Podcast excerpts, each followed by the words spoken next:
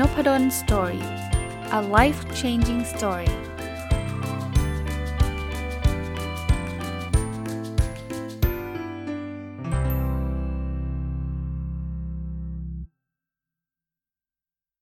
วัสดีครับ ยินดีต้อนรับเข้าสู่นพดล Story Podcast นะครับ วันนี้เอาหนังสือเล่มหนึ่งที่ผมได้รับมาจากผู้เขียนเลยนะครับ เป็นหนังสือที่ดีเล่มหนึ่งเลยนะคือCartoonomics นะครับเศรษฐศาสตร์ฉบับการ์ตูนนะครับ เขียนโดย 3 ท่านนะครับ ดรเต็มยศ ปานเดชพงศ์นะครับ ดรกำพลอดิเรก สมบัติ แล้วก็ดรสมภพพัฒนอริยางกูล คือผมรู้จักกับดรเต็มยศนะครับ อาจารย์เต็มยศเนี่ยก็วันก่อนก็ได้ไปเยี่ยมโรงเรียนอาจารย์นะ โรงเรียนอาจารย์นั่นคือโรงเรียน Denla นะครับ เป็นโรงเรียนอินเตอร์ที่อยู่ตรงราชพฤกษ์นะครับอาจารย์ก็เลยเอาหนังสือเล่มนี้เอามาให้นะครับ จริงๆ ส่งมาให้ 2 เล่มนะครับ ก็ต้องบอกว่าผมอ่านแล้วนะ เป็นหนังสือที่สำหรับใครที่สนใจเรื่องเศรษฐศาสตร์ แต่รู้สึกว่าเวลาไปหยิบ textbook หยิบตำราเศรษฐศาสตร์ มาหยิบมานั่งอ่านแล้วมันมันมันยากอะ มันดูกราฟดูอะไรเต็มไปหมดเนี่ย แนะนำเล่มนี้จริง ๆ ผม ต้องบอกว่าก็ไม่ได้เรียนมาทางด้านเศรษฐศาสตร์โดยตรงนะ ผมเป็นคนที่เรียนจริง ๆ ทุกท่านคงทราบนะผมก็เรียนจบวิศวะนะครับ แต่ก็ตอนมาต่อ MBA เนี่ยก็มีโอกาสได้เรียนวิชาเกี่ยวกับเศรษฐศาสตร์ 2 วิชานะคือ macro economics แล้วก็ micro economics นะสารภาพครับ เรียนตอนนั้นก็ก็เข้าใจดีทุกอย่างโอเค แต่ว่าพอจบมามาทำงานเป็นอาจารย์ทางด้านบริหารธุรกิจเนี่ยเรื่องเศรษฐศาสตร์ก็ล้างราไปนะครับ ก็พอรู้เบสิกพื้นฐานอยู่บ้างนะ แต่ว่าภาพลึกๆที่เราเคยเรียนมาหลาย ๆ เรื่องเราก็ลืมนะพอมาอ่านเริ่มเล่มนี้เนี่ยสำหรับผมเนี่ยมันมันเหมือนกับเป็นการฟื้นพื้นความรู้นะครับ คราวนี้ผมก็เลยขออนุญาตมารีวิว แล้วก็จะได้เอาเอาสิ่งพวกนี้เนี่ยสำหรับบางท่านที่อาจจะยังไม่เคยศึกษาเลยเนี่ยท่านอาจจะเป็นประโยชน์ก็ได้นะครับ เราเริ่มต้นเลยนะครับ ผมอาจจะไม่ได้ไม่ได้พูดได้ทุกรายละเอียดนะครับ แต่ว่าเริ่มต้นจากบทนำก่อนนะครับ จะคัดมานะครับ คือคำว่า economics หรือคำว่าเศรษฐศาสตร์เนี่ยมันคือการศึกษาพฤติกรรมมนุษย์ในโลกที่มีทรัพยากรจำกัดนะคือถ้าเกิดเราไม่มีทรัพยากรจำกัด มันก็คงอีกอีกทฤษฎีหนึ่งอะแต่ว่าอย่างที่เราทราบนะว่า ตอนนี้เรามีทรัพยากรที่จำกัด เพราะฉะนั้นเนี่ยเราจะมีพฤติกรรมแบบไหนยังไงนะเขาก็เริ่มไล่ไปตั้งแต่ concept ที่เรียกว่าค่าเสียโอกาส หรือ opportunity cost นะครับมันแปลว่าอะไรกันแน่นะครับ ค่าเสียโอกาสเนี่ยมันมันเกิดขึ้นเมื่อทรัพยากรทุกอย่างมีจำกัดที่เมื่อกี้เล่าให้ฟังนะมันแปลว่าทุกครั้งที่เราเลือกหรือตัดสินใจอะไรลงไปเนี่ยเราต้องเสียโอกาสที่จะนำทรัพยากรนั้นเนี่ยไปทำอย่างอื่นนะเพราะนั้นเวลามันมีคำบอกว่า there is no free lunch นะครับ มันไม่มีอาหารเที่ยงที่มันฟรีหรอก หลายคนบอกอ้าว ก็นี่ไงเพื่อนเลี้ยงฟรี แต่ทุกครั้งที่คุณไปไปรับอาหารเที่ยงฟรีเนี่ยคุณอาจจะเสียเวลาไปทำอะไรสักอย่างหนึ่ง อันนั้นก็คือค่าเสียโอกาส ซึ่งมันก็แปลว่าอาหารเที่ยงนั้นมันอาจจะไม่ฟรีก็ได้นะครับ หรือเรื่องอื่นๆนะ เช่น สมมุติว่าเราจะดูหนังหนึ่งเรื่องกับออกกำลังกาย 2 ชั่วโมงเนี่ย ค่าเสียโอกาสในการดูหนังหนึ่งเรื่องก็คือ เราอดออกกำลังกาย 2 ชั่วโมงใช่ไหมหรือค่าเสียโอกาสในการออกกำลังกาย 2 ชั่วโมง ก็คือเราอดดูหนังหนึ่งเรื่อง คราวนี้ในเรื่องของเศรษฐศาสตร์เนี่ยเขาก็ลงมาถึงเรื่องของเงินนะว่าใครควรทำหน้าที่อะไร ตรงนี้ผมผมไม่ลงการคำนวณแล้วกันนะเอาเป็นว่าเขาใช้หลักการของค่าเสียโอกาส คุณมีความรู้ความสามารถสูง สมมุตินะครับว่าท่านเนี่ยเป็น Data Analyst ที่เก่งที่สุดในประเทศไทย แต่ว่าหัวหน้าท่านน่ะดันใช้ท่านไปจัดแฟ้มอย่างเงี้ยอย่างเงี้ยคือค่าเสียโอกาสมหาศาลเพราะว่าแทนที่จะได้ประโยชน์จากการ เอาข้อมูลมาวิเคราะห์ ซึ่งอาจจะทำให้องค์กรเราเนี่ยเซฟเงินได้ร้อยล้านเลยเนี่ยคุณกับเอาคนคนนี้ไปจัดแฟ้มซึ่งใครก็จัดได้ยกตัวอย่างอย่างนี้แล้วกันนะครับ อันนี้คือหลักการของค่าเสียโอกาสนะคราวนี้พอเรารู้ค่าเสียโอกาสแล้วเราจะมาเข้าใจในเรื่องของกำไรผมว่ากำไรส่วนใหญ่เนี่ยเราจะพูดถึงรายรับหักด้วยรายจ่ายใช่ไหมกำไร แต่จริงๆแล้วเนี่ยในทางเศรษฐศาสตร์ก็มีคำว่า economic profit นะหรือกำไรทางเศรษฐศาสตร์นะครับคือเขาบอกว่ารายรับเหมือนเดิมนะแต่จริง ๆ แล้วเนี่ยกำไรทางเศรษฐศาสตร์เนี่ยคิดต้นทุนส่วนที่ไม่ใช่เป็นตัวเงินด้วย คือรายรับลบรายจ่ายเนี่ยเป็นกำไรก็จริงนะครับ แต่ถ้าเกิดค่าเสียโอกาสคือมันมีต้นทุนที่เราอดไปทำอย่างอื่นนะยยกตัวอย่างเช่น เราเราเอาอะไรเดียเรามีรายรับ 3 0 0แสนบาท แล้วเราไปเปิดร้านกาแฟนะครับ ไอ้ร้านกาแฟเนี่ยมันก็มีค่าใช้จ่ายรวมๆแล้วนะเอาตีซะว่าประมาณ1 0 0 0 0แสนแล้วกันนะครับนั้นเนี่ยเราเราจะมีกำไรอยู่2 0 0แสนนะแต่คราวนี้ถ้าเราพูดถึงกำไรทาง economic profit เนี่ยถ้าสมมุติว่าเรากำลังจะลาออกจากงานประจำซึ่งเราจะมีรายได้ปีละ 2 0 0แสน ถ้าเป็น economic profit เนี่ยเขาจะไม่เอา 3 0 0แสนลบลบค่าใช้จ่าย 1 0 0 0 0แสนอย่างเดียว เขาจะลบไปด้วยค่าเสียโอกาสเพิ่มเติมขึ้นอีกนะครับ เพราะว่าค่าเสียโอกาสนั้นนะมันคือเราเราเลยอดเงิน 2 0 0แสนเลยไง มานั่งทำร้านกาแฟ นึกนึกภาพออกไหมครับนะลักษณะของ economic profit เนี่ยมันจะมันจะลึกไปกว่านั้นนะครับมาดูต่ออีกอันนะเป็นเรื่องมุมมองของกำไรนะเขาบอกว่าในนักเศรษฐศาสตร์เนี่ยเขาบอกเป้าหมายของธุรกิจเนี่ยคือการทำกำไร นะครับนะนอกนอกเหนือจากเรื่องพื้นฐานทางศีลธรรมและกฎหมายนะ เพราะฉะนั้นเนี่ยถ้าเกิดไม่ผิดกฎหมายไม่ผิดศีลธรรมในกำไรสูงก็ก็เป็นสิ่งที่ดีนะครับ เพราะกำไรมาแสดงให้เห็นถึงคุณค่าที่สังคมให้กับสินค้าหรือบริการของธุรกิจนั้นกับประสิทธิภาพของธุรกิจนั้นนะครับอันนี้ก็เป็นมุมมองของอนักเศรษฐศาสตร์นะครับที่เขามองในเรื่องของของตัวกำไรนะครับ เอาเป็นย่อๆแล้วกันนะ อีกอันนึงคือเรื่องของ consumer behavior นะที่เขาเรียกว่าอะไรนะครับ ทฤษฎีพฤติกรรมผู้บริโภคนะครับ คือในการในในมุมของเศรษฐศาสตร์เนี่ยเขาบอกว่าการตัดสินใจเลือกถือว่าเป็นพื้นฐานของเศรษฐศาสตร์เลย แล้วมันขึ้นอยู่กับพฤติกรรมของคน ซึ่งแต่ละคนเนี่ยก็จะมีความชอบที่แตกต่างกันนะฮะบางคนเนี่ยอาจจะชอบของดี แต่ราคาแพงหน่อยไม่เป็นไรนะครับ บางคนอาจจะชอบของถูก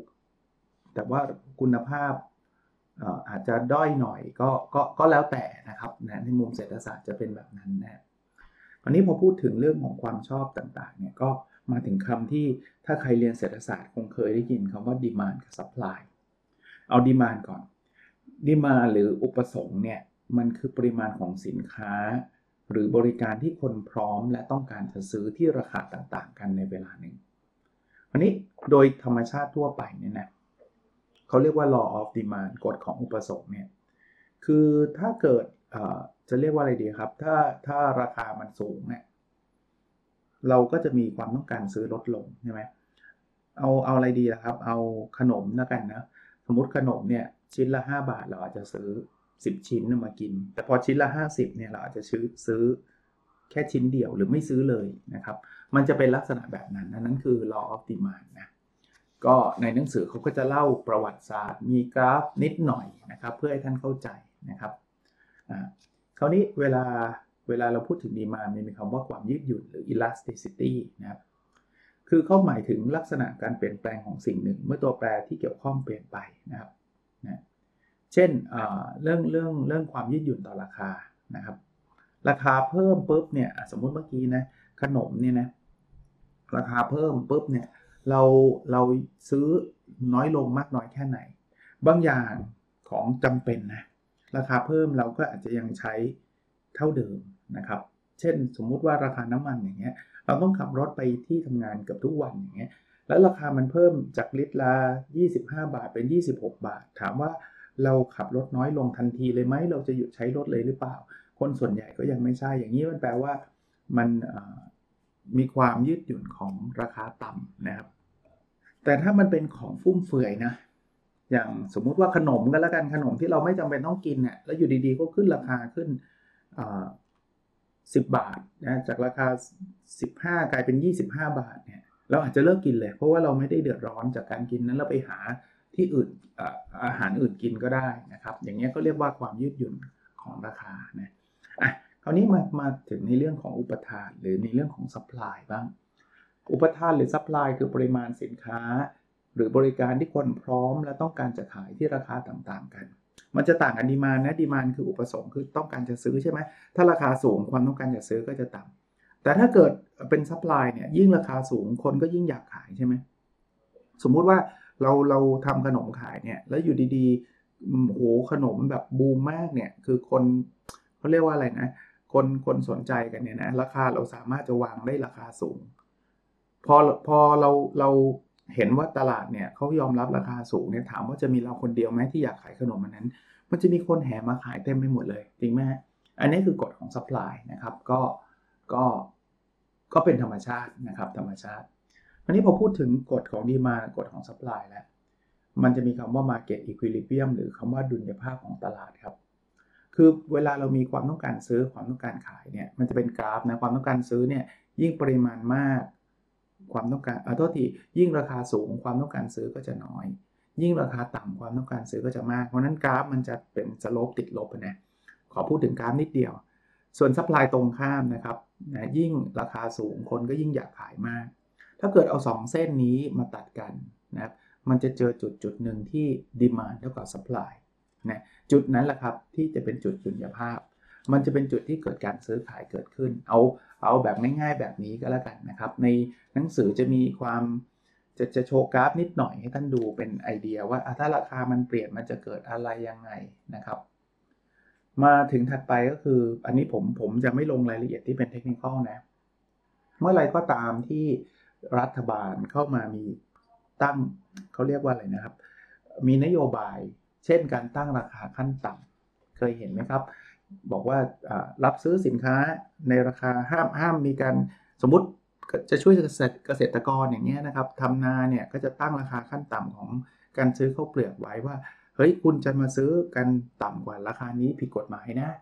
อย่างเงี้ยมันก็จะทำให้ demand กับ supply ไอ้กราฟรูปปกติเนี่ยมันก็จะมีการเปลี่ยนแปลงไปนะครับในหนังสือจะมีเขียนให้ชัดเจน อธิบายได้ชัดเจน หรือแม้กระทั่งการควบคุมราคานะ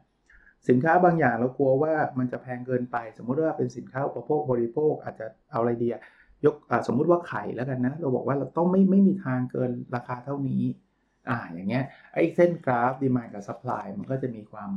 ความแตกต่างออกไปนะครับอีกเรื่องหนึ่งก็อาจจะเป็นเรื่องที่ถ้าใครเรียนเศรษฐศาสตร์มาจะคุ้นเคยนะครับเขาบอกว่าผลิตภาพหน่วยสุดท้ายและผลตอบแทนลดน้อยถอยลง ภาษาอังกฤษ คือ marginal product and the law of diminishing return นะเอา marginal product ก่อน marginal product เนี่ยคือผลผลิตที่เพิ่มขึ้นจากการเพิ่ม input 1 หน่วย โดยไม่เพิ่ม input อย่างอื่นเลยนะครับ เราเพิ่มคนมา 1 คนเนี่ยเราจะทำอาหารได้เพิ่มขึ้นเท่าไหร่ อย่างนี้คือ marginal product นะครับอ่าคราวนี้ปกติ เวลาเราเพิ่มคนหรือเพิ่ม Input เนี่ยมันก็จะมี Output เพิ่มขึ้นถูกปะครับ ถ้ามีพ่อครัวคนเดียวก็ทำกับข้าวได้เท่านี้นะเริ่มมีพ่อครัวมากขึ้น การทำกับข้าวก็เยอะขึ้น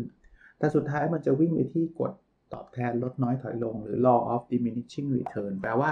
ถ้าเกิดคุณมีพ่อครัวหนึ่งคนมันทำได้ดี 2 คนก็ก็ดีขึ้นทำกับข้าวได้มากขึ้น 3 คนเริ่มจะชักไม่ค่อยช่วยแล้วเพราะ4คนนี่เต็มครัวแล้วทำอะไรกันไม่ได้เลยนะครับ กลายเป็นว่า ยิ่งมากยิ่งดีมันช่วงแรก แต่ว่าช่วงหลังเนี่ยยิ่งมากมันอาจจะไม่ได้ดีขึ้นเลย นี่คือ law of diminishing return ให้ให้ทุกท่านเข้าใจนะครับอ่าคราวนี้มาดูอันถัดไปนะครับ คราวนี้พูดถึงตลาดบ้าง มีคำว่าตลาดแข่งขันสมบูรณ์นะครับ เอาง่ายๆตลาดแข่งขันสมบูรณ์ก็คือ มีลักษณะแบบนี้ฮะ มีผู้ซื้อและผู้ขายจำนวนมาก แล้วผู้ขายสามารถเข้าหรือออกได้จากตลาดได้โดยเสรีเลย คือไม่ใช่ว่าเข้ามาแล้วห้ามออกออกมาแล้วห้ามเข้าอะไรไม่ใช่ อันที่ 3 คือทุกฝ่ายในตลาดรับรู้ข้อมูลอย่างสมบูรณ์เท่าเทียมกัน แล้วที่4นะสินค้าไม่ได้ไม่ได้แตกต่างกันเลย สินค้าของตลาดเนี่ยมีมีความเหมือนกันหมดเลยนะครับ อย่างเงี้ยจะเป็นตลาดแบบแรกนะครับ เป็นตลาดที่มีการแข่งขันกันอย่างสมบูรณ์นะคราวนี้ในโลกเรามันอาจจะไม่ได้มีตลาดแบบนี้อย่างเดียวนะครับ มันก็จะมีเริ่ม ตลาดผูกขาดโดยผู้ขาย monopoly นั่นเอง monopoly ก็คือผู้ขายมีอยู่คนเดียว แล้วก็ขายมันทุกเรื่องนะอย่างนี้คือตลาดที่ที่ผูกขาด หรือมันก็มีตลาดผูกขาดโดยผู้ซื้อนะ mono monopsony นะครับอันนี้ก็คือมีผู้ซื้ออยู่รายเดียวนะครับ ผู้ขายจะหลายราย แต่ว่าสุดท้ายก็ต้องมีผู้ซื้ออยู่รายเดียวนะทำไมมันถึงมีการผูกขาดโดยผู้ขายอะ คือบางอย่างเนี่ยมันเป็นเรื่องที่มันเป็นธรรมชาตินะ เช่น เราเห็นเอาเอาเรื่องไฟฟ้าแล้วกันนะทำไมทำไมรัฐบาลถึงผูกขาดเรื่องสายส่งไฟฟ้าทำไมทำอยู่คนเดียวทำไมไม่ให้เอกชนทำเพราะว่าถ้าต่างคนต่างทำมันไม่มีประสิทธิภาพนะฮะคุณจะเห็นเสาส่งไฟแรงสูงแบบมากเกินความจำเป็นอะแล้วแล้วยิ่งมากมันก็ไม่ใช่ยิ่งดีนะ เพราะว่าต่างคนต่างลงทุนสูงแล้วก็เจ๊งกันไปหมดเลยเห็นภาพไหมครับเพราะนั้นมันควรจะมีคนเดียวแหละที่ทำแล้วใครจะทำล่ะ ตอนนี้ก็เป็นรัฐบาลทำหรือท่อส่งก๊าซธรรมชาติอย่างเงี้ยในอ่าวไทยเนี่ยมันไม่ใช่ว่าต่างคนต่างไปวางท่อส่งก๊าซอย่างนั้นก็เจ๊งนี่เพราะว่ามันมันจะมีท่อมากจนเกินความจำเป็นมีก๊าซมีอยู่แค่เนี้ยแต่ท่อเต็มไปหมดเลย ถ้าเกิดคุณไม่โมโนโพลีใช่ป่ะอันนี้ก็จะเป็นลักษณะของของการผูกขาดนะครับนะคราวนี้ผูกขาดเนี่ยต้องระวังนะครับ ถ้ามันเป็นโดยธรรมชาติแบบนั้นไม่มีปัญหา แต่ถ้าเกิดมันมันเริ่มแบบไม่ใช่โดยธรรมชาติแล้ว คือมันมีบริษัทใหญ่ๆ บางบริษัทเนี่ยทำมันแบบจนกระทั่งบริษัทเล็กอยู่ไม่ได้ เพราะว่าเขาใช้ศัพท์ภาษาไทยคือเขามีสายปานยาวพอมันเป็นแบบนั้นเกิดขึ้นปุ๊บเนี่ยต่อไปเนี่ยมันจะไม่มีการแข่งขันเพราะไม่มีการแข่งขันเนี่ย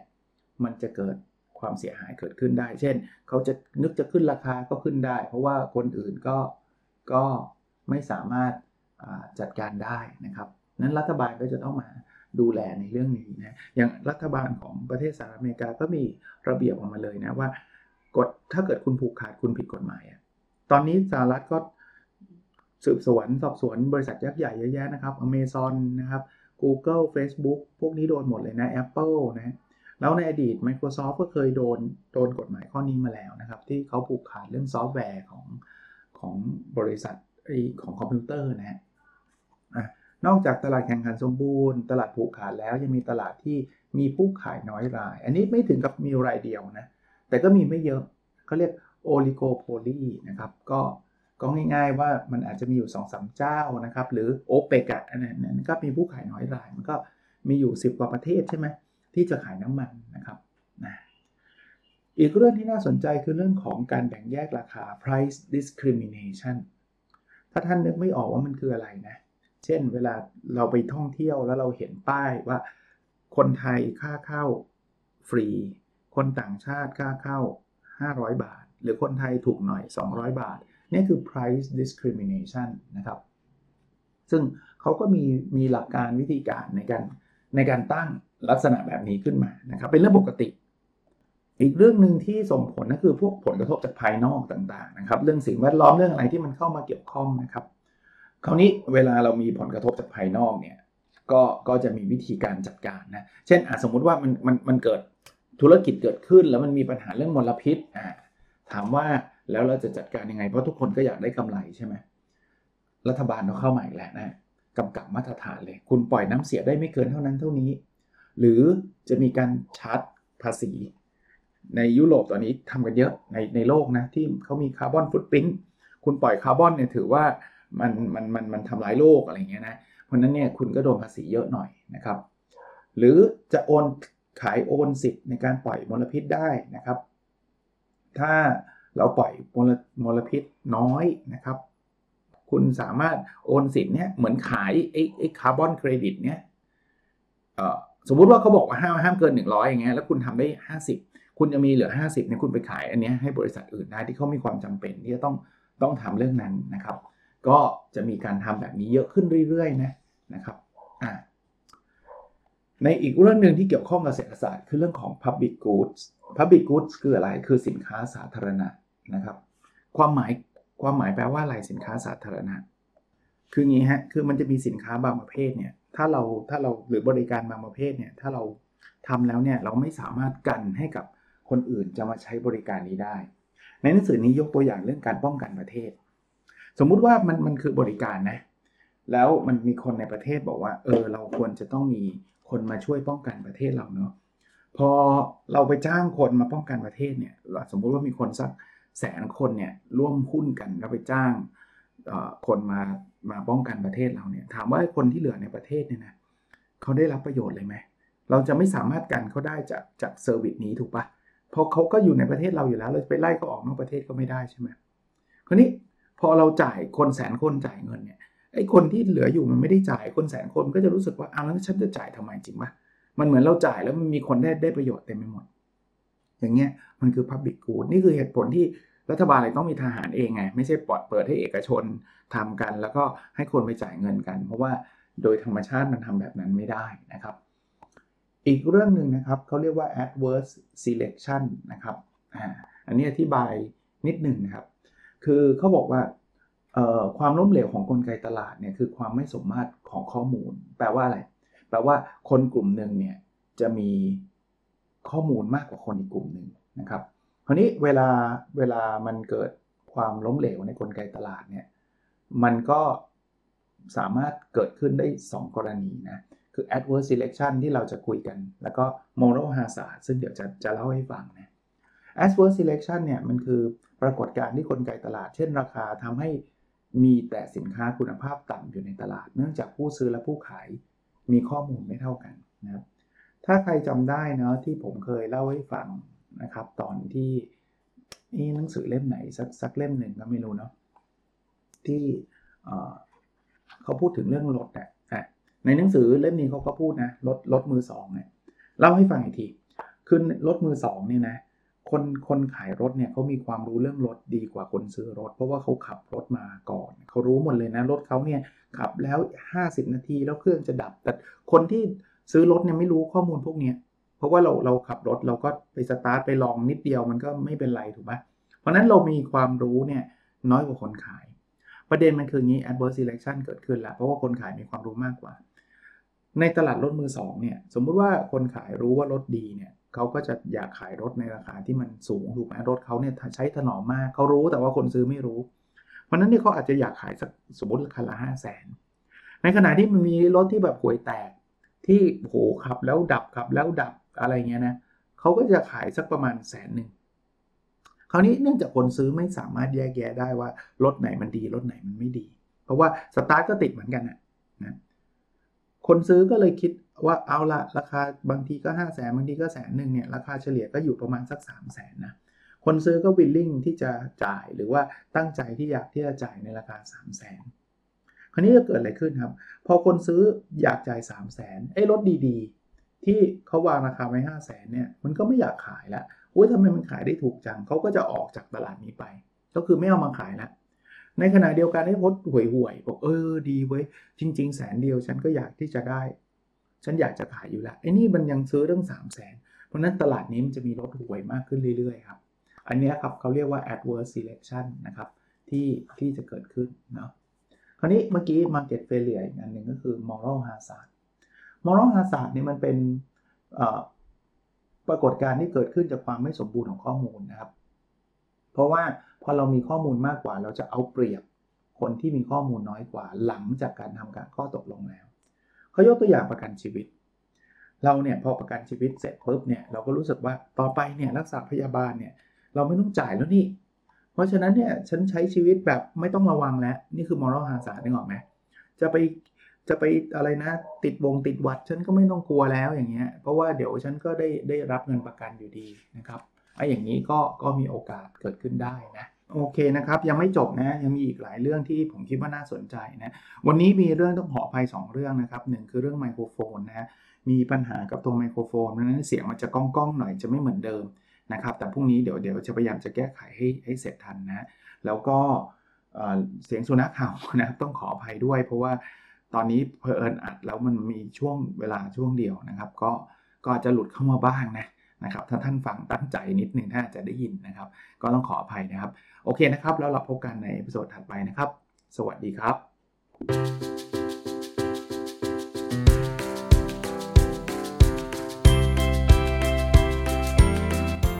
n o p a d o n Story a life changing story